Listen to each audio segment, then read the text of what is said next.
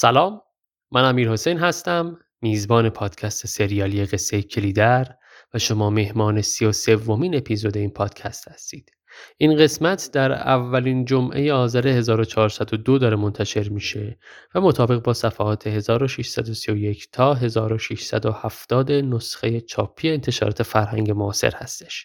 همونطور که قبلا گفتم متن فصل چهارم به قلم خانم زینب جمشیدی تهیه شده و بسیار ممنونیم از ایشون. همچنان از شما هم دعوت می‌کنم که باز هم برای فصل پنجم اگر تمایل دارید ایمیل بزنید تا همکاری کنیم برای تهیه متن اپیزودها.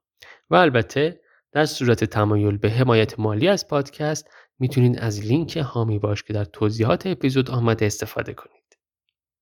یه مروری کنیم در قسمت قبلی اپیزود 32 چه گذشت گفتیم که گل محمد ها دو تا دوز به نام بجدونی و علی چخماق رو گرفتن و آوردن تو قلعه میدون و در ملع عام از زیر زبونشون کشیدن که عجیش شده نجف سنگردی بودن و پول می‌گرفتن که به اسم گل محمد هر کاری می‌خواستن بکنن و گل محمد ها رو بدنام کنن.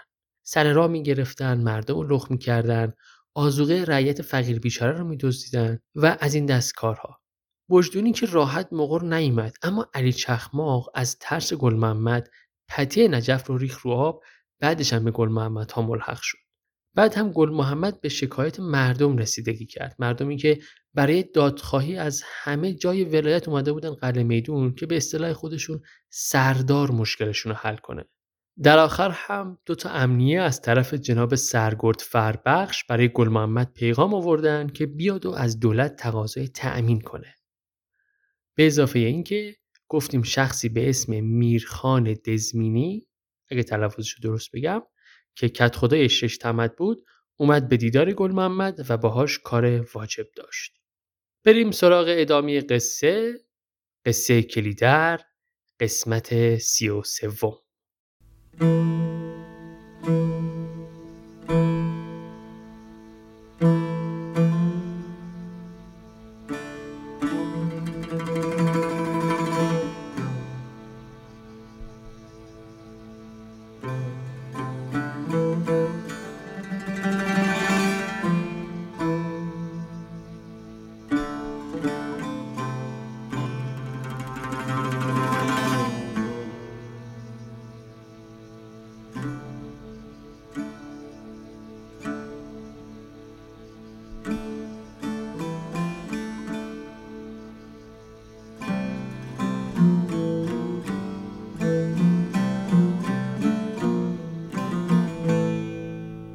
ادامه قصه از خونه شروع میشه که گل محمد اونجا مستقره.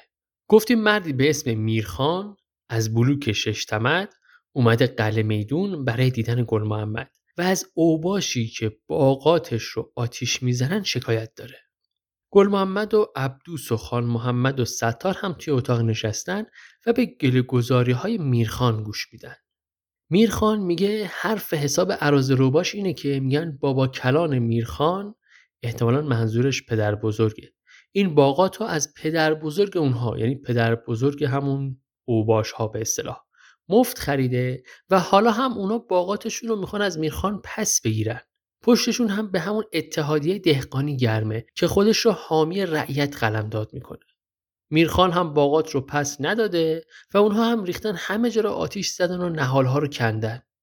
حالا هم میرخان اومده پیش گل محمد خان سردار که دستخطی چیزی بنویسه و مهر کنه بده بهش.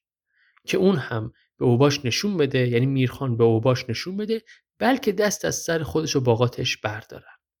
البته می‌دونیم دیگه از دید میرخان اون افراد میشن اوباش وگرنه اونها احتمالا مردم عادی ده و روستا و رعیت هستن.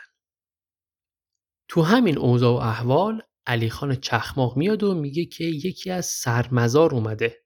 به اسم قنبر سرمزار اسم حالا یکی از روستاهای اون اطرافه. و با گل محمد کار داره این قنبر قصه ما. گل محمد و عبدوس میرن بیرون و میرخان رو به خان محمد و ستار میسپرن خان محمد به ستار میگه بره بیرون یه سرگوشی آب بیده ببینه چه خبره. ستار هم که می‌فهمه خان محمد داره دست به سرش می‌کنه بلند میشه و دست دست با دراستر از اتاق میره بیرون. ستار که میره میرخان یه دسته اسکناس از لای قبضتون خودش در میاره و می‌ذاره جلوی خان محمد.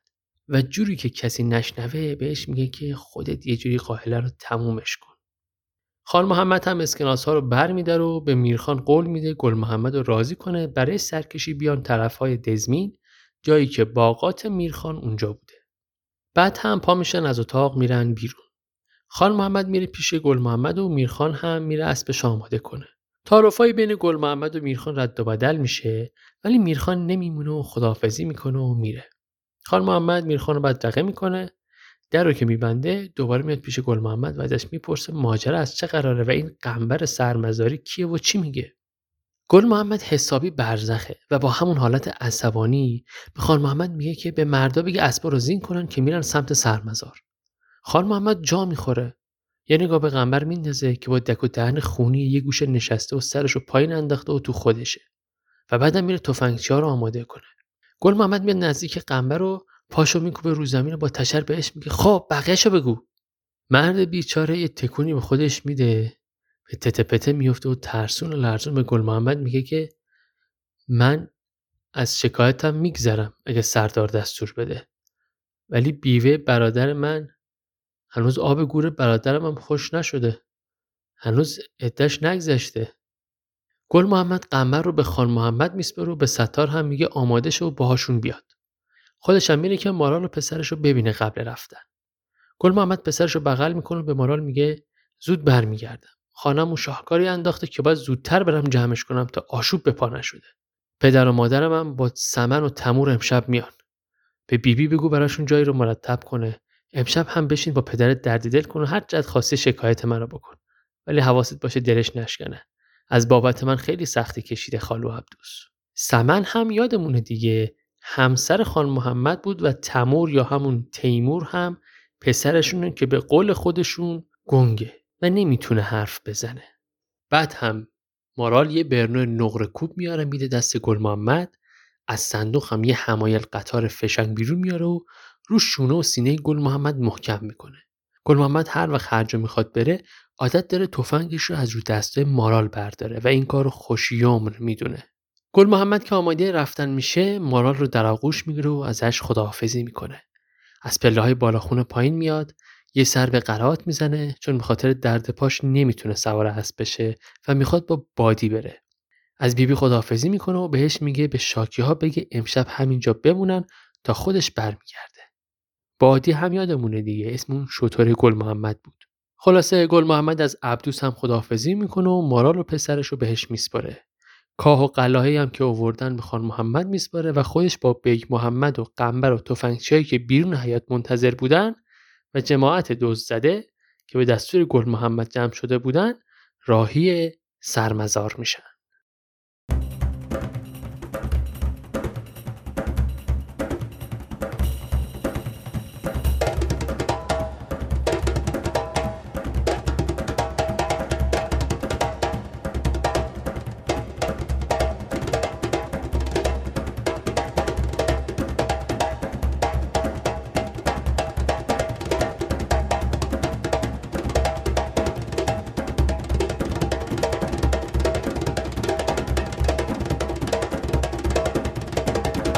به خونه برادر قنبر سرمزاری که می‌رسن گل محمد از جماز میاد پایین و با قنبر و ستار وارد خونه میشن. خانم و گل محمد رو که می‌بینه خشکش می‌زنه و دست و پاشو گم می‌کنه. گل محمد به خانمو تشر می‌زنه که زودتر لباساشو بپوشه و اسبشو زین کنه. خانمو هم بدون اینکه حرفی بزنه حاضر میشه و میاد بیرون. ماجرا از چه قراره؟ گل محمد از قلعه میدون اومده تا خانمو رو از بستر بیوه سرمزاری بیرون بکشه. زن برادر همون قنبر گویا خانمو رو می‌بینه تو اون سرمزار. میاد پیشش نمی‌دونیم چه کاری داشته. خانمو هم که دیگه بله چشش دیده و دلش خواسته و باقی ماجرا. خانمو که میاد بیرون گل محمد به قنبر میگه عده زن برادرش که تموم شد برای خودش عقدش کنه و خلاص. بعدش هم با خانمو و ستار از خونه قمر میان بیرون و راهی سنگرد میشن. تا به حساب نجف ارباب برسن که آدم اجیر کرده بود تا به اسم گل محمد آتیش بسوزونن. مردم سر مزار هم اونهایی که دزد زده بودن با گل محمد همراه میشن و همگی با هم سمت سنگرد میرن. گل محمد که هنوز از دست خانمو عصبانیه باش حرف نمی‌زنه. خانمو هم البته جرأت نکرده تا الان چیزی بگه و فقط با بیگ محمد حرف می‌زنه.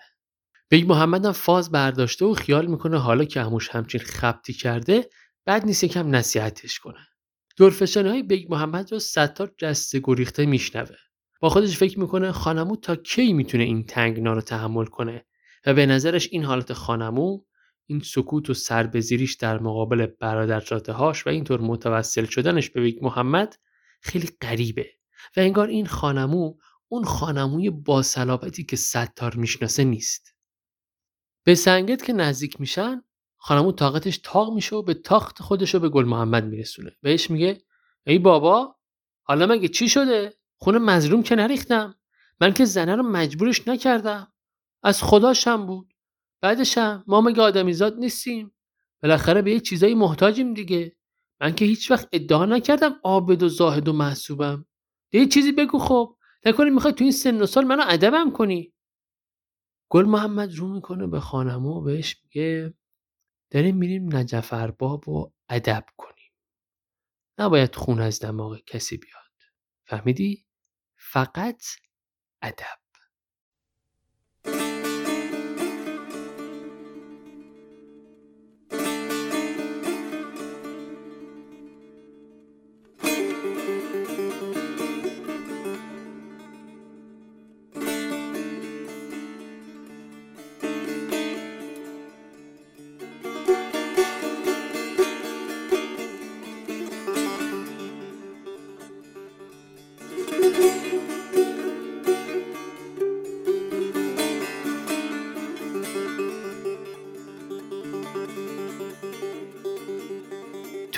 طولی نمی‌کشه که به خونه نجف می‌رسن. توی کتاب خونه نجف ارباب اینطور توصیف شده. در آن سوی دیوارهای بلند و قطور با چهار برج بر فراز چهار کنج مکانی جامع و جادار برجا بود با گنجایشی فزون از اندازه مردمان خانه و هرگاه پیش می آمد تا در به روی خود ببندد نفوس درون سرای می توانستند که ماها در آن به سر برند بینیاز به برون و درون شدند. از آنکه آنچه برای زندگانی کامل دینشینی ممکن بود لازم افتد درون سرای مهیا بود.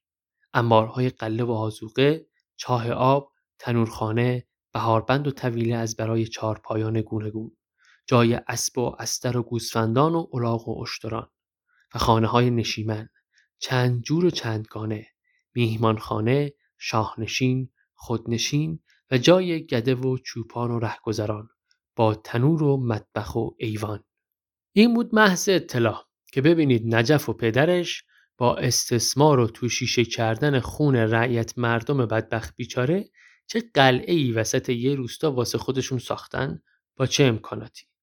بعد از اون ور رعیت همین ارباب به نون شبش محتاجه گل محمد به توفنگچی که بالای یکی از برشا وایستاده میگه بره به اربابش بگه که گل محمد سردار اومده.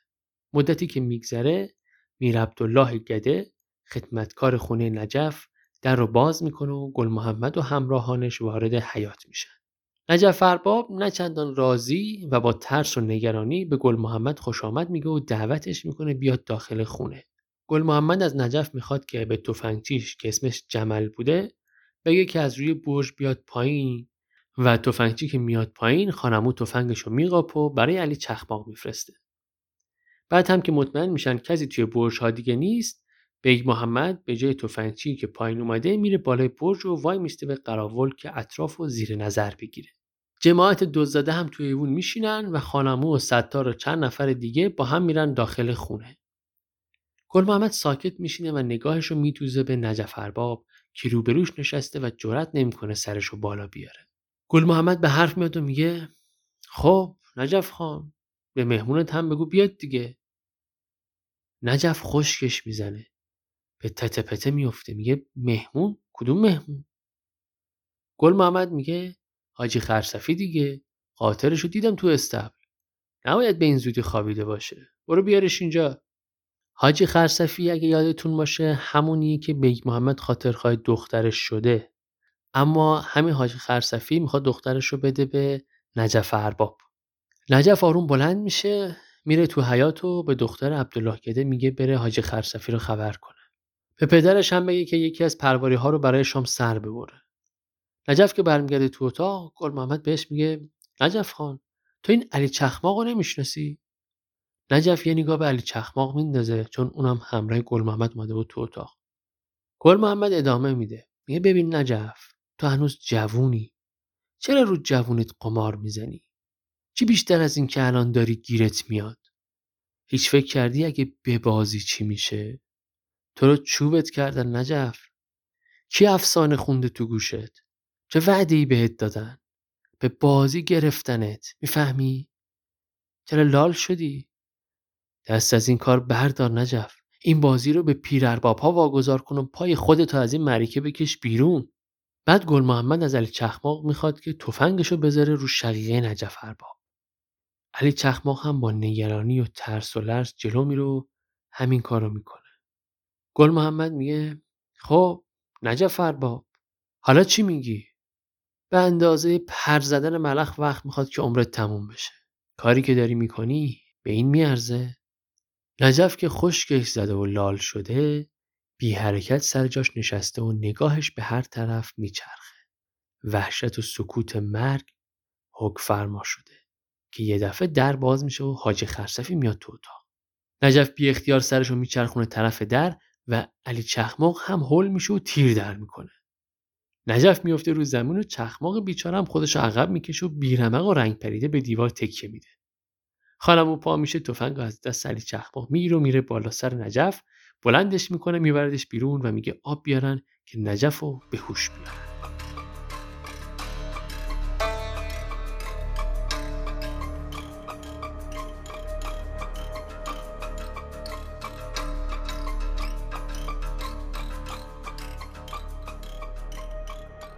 بیگ محمد که سر صدا رو میشنوه میاد لب پشت بوم که ببینه چه خبر شده. بیگ محمد از وقت شنیده نجف ارباب دست گذاشته رو لیلی دختر همین حاجی خرسفی یا حاجی سلطان خرد خرسفی به این اسم هم گفتیم دیگه. همش دلش می‌خواد با نجف شاخ تو شاخ بشه. ولی می‌دونی که حالا نمی‌تونه کاری بکنه و باید صبر کنه به وقتش پوزه نجف رو به خاک بماله. خانم و اهل خونه رو میفرسته برن تو اتاقهاشون و خودش زیر بغل نجف رو می‌گیره و میردش بالا. حاجی خرسفی هنوز دم در وایستاده و نگران حال نجفه. گل محمد بهش میگه بیاد داخل رو بشینه. بعد هم ادامه میده. خب حاجی لابد دارین تدارک عروسی رو می‌بینی. حاجی خرسفی میشین و زبون به کرنش و تملق باز می‌کنه و میگه من بنده حقیر. گل محمد خان خیال داشتم با چند تا پرواری خدمت برسم و کسب اجازه کنم. مگه میشه تو این ولایت کسی بخواد امر خیری انجام بده و از شما رخصت نداشته باشه؟ البته که شما حتما اجازه میدین این امر خیر سر بگیره. تو همین حین خانمو نجف رو که سر و رو و لباساش خیسابه یه گوشه مینشونه و میگه بفرمایید اینم از نجف خان. زندش کردم. حقا که تو هم عجب تیراندازی هستی چخماق. یه بند انگوش فقط فاصله داشتید تا هدف. بازم تیرت خطا میره. اینو هر کی بشنوه که بریشت میخنده مرد حسابی. حاجی خرسفی پیش خودش فکر می‌کنه چه بهانه ای بتراشه و چه عذری بیاره که بودنش تو خونه نجف ارباب و توجیه کنه. تا اینکه بالاخره به حرف میاد. میگه امسال آزوقه کم میارم سردار. گفتم بیام سنگرد. از انبار نجف خان چند بار کاه و یکی دو تا بار چفلک قرض بگیرم. خودت که بهتر می‌دونی کار پرواربندی آزوقه تو انبار نمی‌ذاره. میر عبدالله گده سماور میاره و چای حاضر می‌کنه. گل محمد به حاجی خرسفی میگه گفتم صدات کنن بیا اینجا واسه اینکه امروز شاکی داشتی. بابت آبریزهای زمینهای دیم که می‌خوای قصب کنی و جای خودش بهش می‌رسی. یه مطلب دیگه هم هست که مربوط به نجفه و می‌خوام تو هم بشنوی. این نجف ارباب نشستن زیر پاش عقلشو دزدیدن. می‌خوان جوونیشو آتیش بزنن. اگه فکر کنید دل واپسه اینم که کسی مثل نجف و سر راه هم بتراشن. خودت می‌دونی که ما کارمون رو با حکومت و رعیت یه سره کردیم. اینا که میگم فقط محض خاطر جون و جوونی خود نجفه. عبدالله گده سینه چای رو میگردن و مردها پیاله ها رو بر میدارن حاجی خرسفی و نجف ارباب سعی می‌کنن آرامش خودشون رو به دست بیارن. ولی گل محمد بهشون مجال نمیده و خیلی زود پیاله خالیشو تو سینی می‌ذاره و راست تو چشمان نجف نگاه می‌کنه و بهش میگه حالا با این رعیت مردمی که بزرگ و رزق بچه هاشون و پیش کرده های تو دزدیدن چیکار می‌خوای بکنی؟ چند نفرشون با ما اومدن که همین امشب مال دزدی رو از انبار و طویله خونت پس بگیرن. نجف که هنوز حالش جان نیامد و رنگ و روش بر نگشته چیزی نمیگه و با دستمالی که از جیبش در میاره سر و صورت و پیشونی و دور گردنش رو پاک می‌کنه. گل محمد باز ادامه میده تو بدنام کردن ما دنبال چی میگردی نجف؟ کی مجبورت کرده دل دوز اجیر کنی و نامردی هاشونو به اسم گل محمد رو جا بزنی؟ من که می‌دونم اون آدما که تو رو پیش کردن چه نفعی از این کار می‌برن. فقط می‌خوام بشناسمشون و دقیق بدونم کی هستن. بعدم می‌خوام بدونم این کار چه سودی برای تو داره که قدم گذاشتی تو این راه. لابد می‌دونی که ما با علی اکبر حاج پسند پسر خاله خودمون چی کار کردیم. کم از تو نبود علی اکبر. زیر بیرق حکومت هم اربابی می‌کرد واسه خودش. هیچ فکر کردید چرا سرش به باد رفت؟ ببین جوون ما با کسی شوخی نداریم. تو تا امروز دشمنی کردی با ما. خودت هم خوب می‌دونی چه کارا کردی. تا اینجا دو تا جرم داری.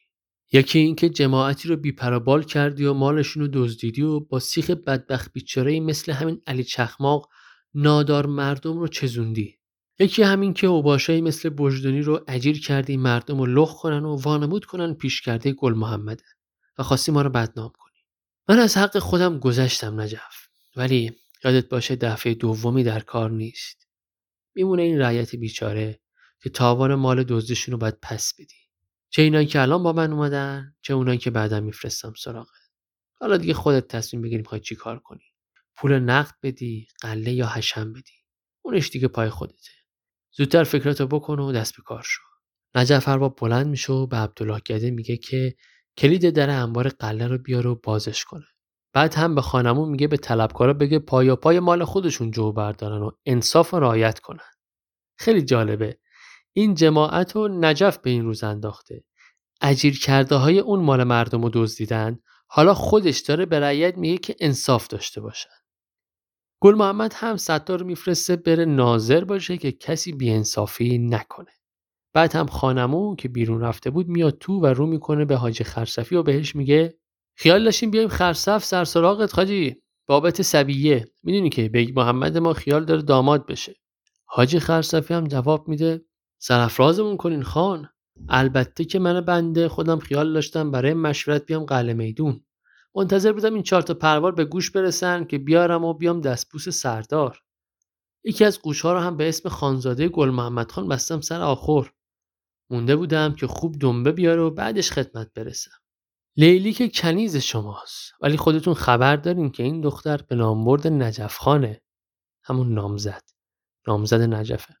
از همون موقع که حاج عبدالعلی بابای نجف در قید حیات بود از من قول گرفت و حالا دو ساله که ما با هم رفت و اومد داریم. همه اهل ولایت خبر دارن. اسم نجف رو دختر منه. البته که صلاح صلاح گل محمد خان و شماست.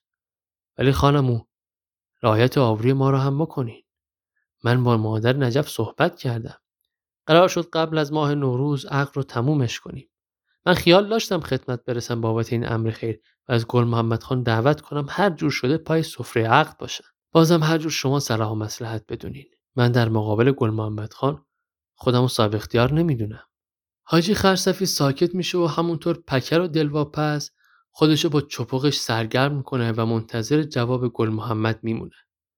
گل محمد میگه تو از کی از کار نجف ارباب خبردار شدی حاجی؟ خودت که می‌دونی چی میگم. حاجی خرصفی رنگش میپره. زبونش به قسم آیه باز میشه. جواب میده به این سوی چراغ به همون مکه من رو هم از این قضیه خبر نداره. آدمیزاد هزار رنگ داره خان. من نمی‌دونم نجف با کی سر و سر داره. تو همین اوضاع غلام الله جان میاد تو به گل محمد میگه من اصل مالمو می‌خوام سردار حالا که دارم از نجف خانه سنگردی واسه خودم دشمن میتراشم چرا بذارم سر قضیه با پنج من جو هم بیاد من حقمو می‌خوام گوسالامو از خودت می‌خوام سردار اگر عین مالمو به هم ندین این پنج من جو رو هم نمی‌خوام. غلام الله جان یادتونه کیه؟ حالا اسمش مهم نیست. یکی از اون اهالی قلعه می‌دونه که از اون بجدنی خیلی شاکی بود و می‌خواست اصلا خودش شخصا بجدنی رو بکشه. گفت اینا گوساله منو دزدیدن همه زندگیم همون یه دونه گوساله بود. خیلی شاکی بود بنده خدا. گل محمد بلند میشه از اتاق میره بیرون و بدون اینکه به واکنش نجف توجهی کنه به غلام میگه که بره از تو بهاربند یه گوساله واسه خودش بیاره. کار تقسیم قله تموم شده و همه منتظر گل محمد هستن که بیاد و به اتفاق راهی بشن. غلام هم با یه گوساله از بهاربند میاد بیرون نجف ارباب هم یه گوشه وایساده. مات و مپود نظارگر قائل است. حاجی خرسفی هم دست کمی از نجف ارباب نداره. گل محمد که سوار جماز میشه حاجی خرسفی خودشو میرسونه به گل محمد و آویزون گردن جماز میشه و با خواهش و التماس به گل محمد میگه سردار پای آبروی چندین و چند ساله هر دو خانوار در میونه. توقع دارم اجازه بدین وصلت ما سر بگیره. این دوتا جوون نامزد هم هستن. خانمون که نگران اجزلابی حاجی سلطان خانمون که نگران اجزلابه حاجی خرسفی دل گل محمد نرم کنه خودشو وسط میندازه و میگه ای بابا تو چرا زبون آدمیزاد سرت نمیشه حاجی؟ میترسی با ما وصلت کنی؟ بیگ محمد ما هم جوون برازنده ایه بعدم منتظر نمیشه جواب حاجی خرسفی رو بشنوه و اسبشو هی می‌کنه و میره تو کوچه. گل محمد که تا این لحظه نجف و زیر نظر داشته و چشم ازش بر نداشته بهش میگه که استوار علی اشکین هم تو رد ما فرستاده بودی قلعه میدون بدون که می‌دونم. امشب که زبونت باز نشد. ولی خدا کنه اقلا گوشاتو باز کرده باشی. گل محمد اینو میگه و همراه جماعتی که آماده رفتن شدن از خونه نجف بیرون میره.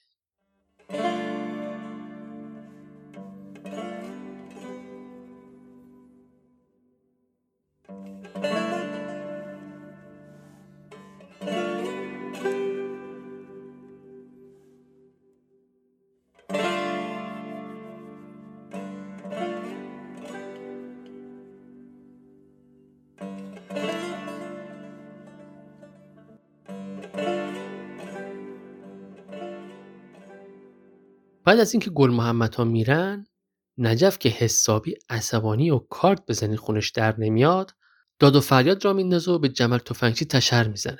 حاجی خرسفی میاد نجف آروم می‌کنه و میبرتش تو اتاق. به زنای خونه و نوکر کلفتا میگه که برن یه گوشه خودشون رو گم و گور کنن که جلوی چشم نجف نباشن. به جمل هم میگه که بره تو انبار قله. حاجی برای خودش نجف چای میریزه و با کیسه چپقش ور میره تا نجف یکم آروم بشه. فکر شومی هم تو سرشه و می‌خواد تا نجف هنوز داغ و زخم این خفت و خاری هم هنوز تازه است تحریکش کنه که یه کاری بکنن و از این قاهره به نفع خودشون استفاده کنن. پس قبل از اینکه نجف سرد بشه و آروم و قرار پیدا کنه بهش میگه که اگه اینجوری پیش بره که دیگه امون آب خوردن هم ازمون می‌گیرن. عجب امنیت و عدالتی. خدا نکنه دندون رو به دهن آدم بشمارن. چهار شباه دیگه هر کار دلشون بخواد می‌کنن. چه فرق می‌کنه انبار قله رو قارت کنن یا ناموس آدم رو چپاول کنن؟ نجف که خون خونشو می‌خوره جواب میده من نمی‌ذارم دندونم رو بشمارن. من لغمه کس و ناکس نیستم. اولین بار نیست که گل محمد دوست خونه منو قارت می‌کنه. میرم کار رو یه رویه می‌کنم. اگه آلاجاقی دست نداشته باشه تو این کار خودم کار رو یه رویه می‌کنم. حاجی خرسفی آروم و خونسرد نجف نگاه می‌کنه و بهش میگه بعد نیست بری اداره امنیه و بفهمی دست کی بالا سر گل محمده. ولی اگه بخوای کارتو با کسی مثل گل محمد یه رویه کنی نباید دست خالی پا بذاری به همچین جاهایی. باید دستاتو یه جوری پر کنی. باید جرأت داشته باشی دل به دریا بزنی. یه وقته آدم ناچار میشه کارایی بکنه که قلبا دوست نداره انجام بده. وگرنه کدوم آدمی رو می‌شناسی که دلش رضا باشه به خون خون ریزی؟ نجف که چشاش گرد شده نگاهش تو چهره حاج خرسفی میخ نگه میداره و حاج باش ازش می‌پرسه حالیم نمیشه چی میگم و حاجی خرسفی میره سر اصل مطلب و ادامه میده تو ارباب سنگردی باید چل سال دیگه تو این ولایت زندگی کنی.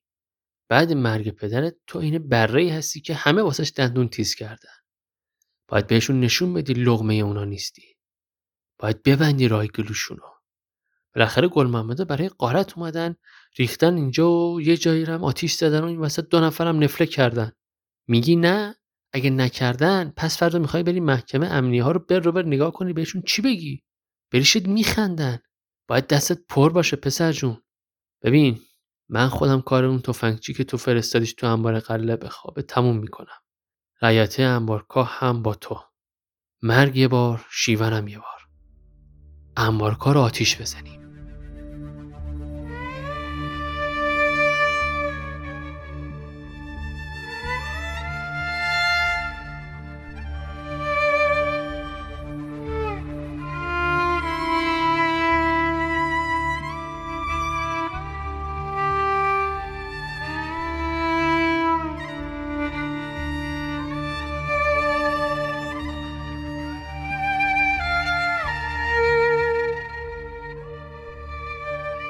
نجف که تازه دوزاریش افتاده مات و مبهود حاج خرسفی رو نگاه می‌کنه و بهش میگه آتیش؟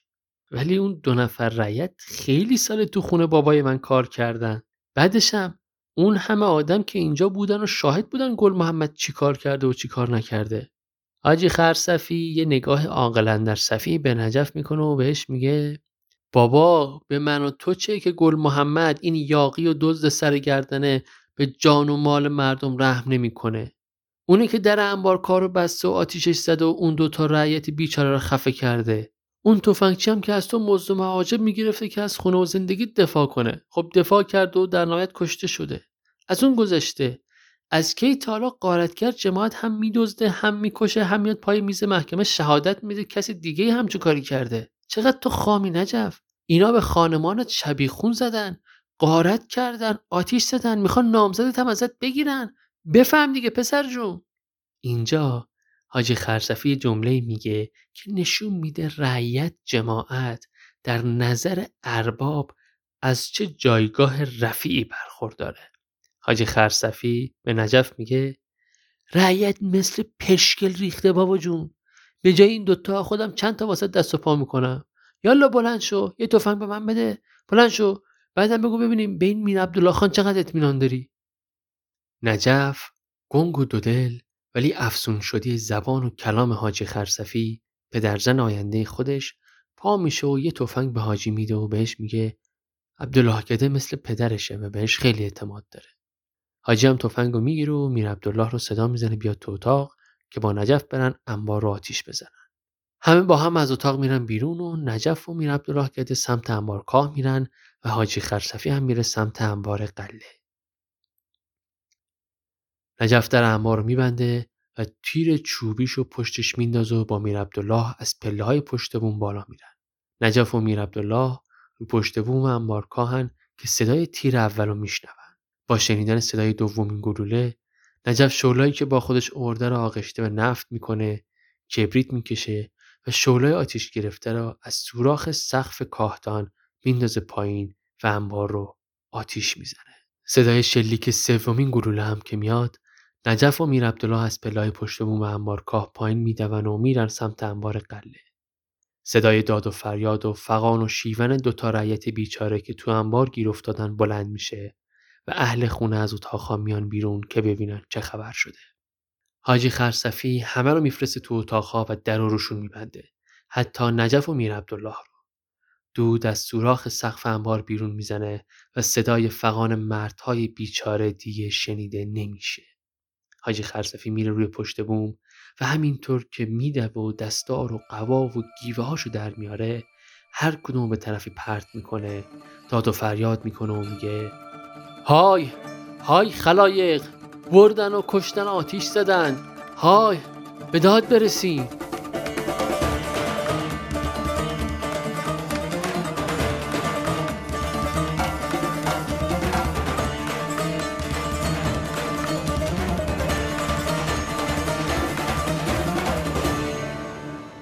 سی و سومین اپیزود این پادکست سریالی رو هم شنیدید. قصه کلیدر که توسط من امیر حسین امیدی فرد داره تهیه میشه و البته متن این اپیزود هم مثل اپیزود قبلی با کمک زینب جمشیدی تهیه شده. پیج اینستاگرام رو دنبال کنید اتساین کلیدر پادکست. اونجا اخبار مربوط به پادکست رو باهاتون به اشتراک می‌ذاریم. بعضی وقت شاید پادکست جدیدی معرفی کنیم بهتون.